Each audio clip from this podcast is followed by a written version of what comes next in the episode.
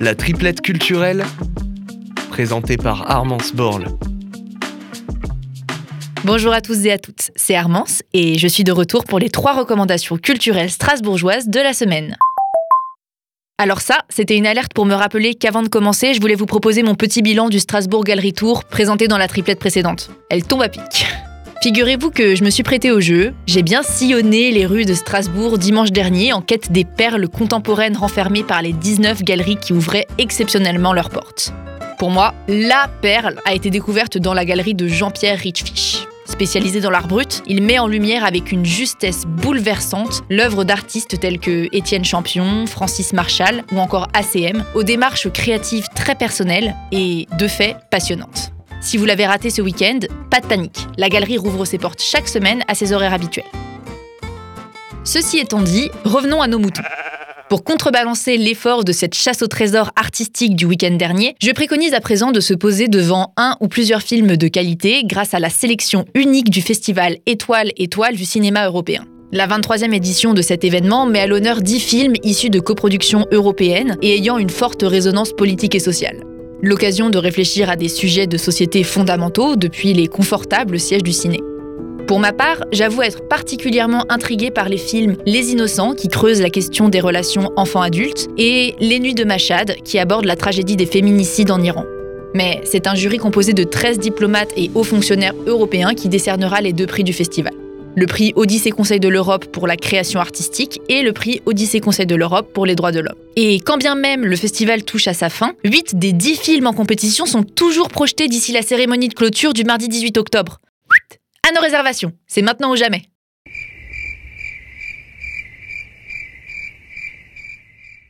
Ok, bon.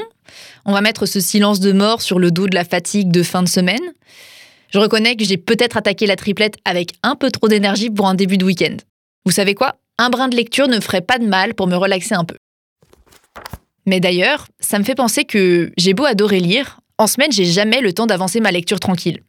Bon, la vérité, c'est que j'ai du mal à me concentrer après avoir travaillé toute la journée. Donc je me tourne le plus souvent vers les écrans, YouTube, Twitch, Netflix, vous savez. Allez, je sais que vous faites pareil, on est tous les mêmes. Mais cette semaine, j'ai peut-être un événement qui pourra nous réconcilier avec la littérature hors période de vacances. Le bal littéraire. Un spectacle qui croise écriture, musique, théâtre et danse à l'apocop.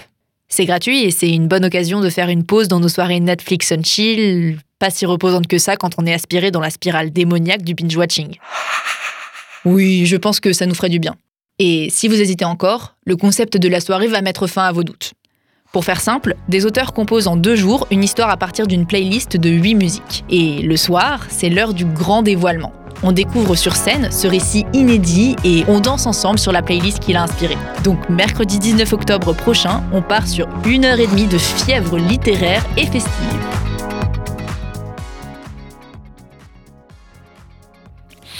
Seul bémol, après ça, la fatigue de la fin de semaine frappe d'autant plus fort.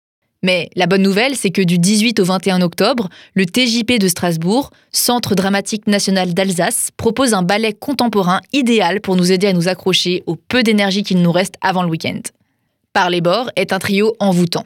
Le danseur circassien Com Fradet évolue dans un espace épuré au rythme du oud. C'est une sorte de lutte au son très doux, répandu dans les pays arabes. Vous inquiétez pas, je savais pas non plus. De Grégory d'Argent et de la voix enchantée de Sœur Alice. Ce spectacle réunit donc tous les ingrédients d'un voyage apaisant, mais il a aussi l'avantage d'aborder des interrogations existentielles associées au déracinement et à la reconstruction. Or, ce combat artistique à la recherche de l'équilibre des forces pour avancer et se réinventer pourrait concrètement nous donner des clés pertinentes pour se motiver à tenir jusqu'au week-end. Je dis ça, je dis rien. Sur ces belles paroles, je vous laisse cogiter. Et je vous retrouve vendredi prochain, même jour, même heure, pour une nouvelle triplette culturelle.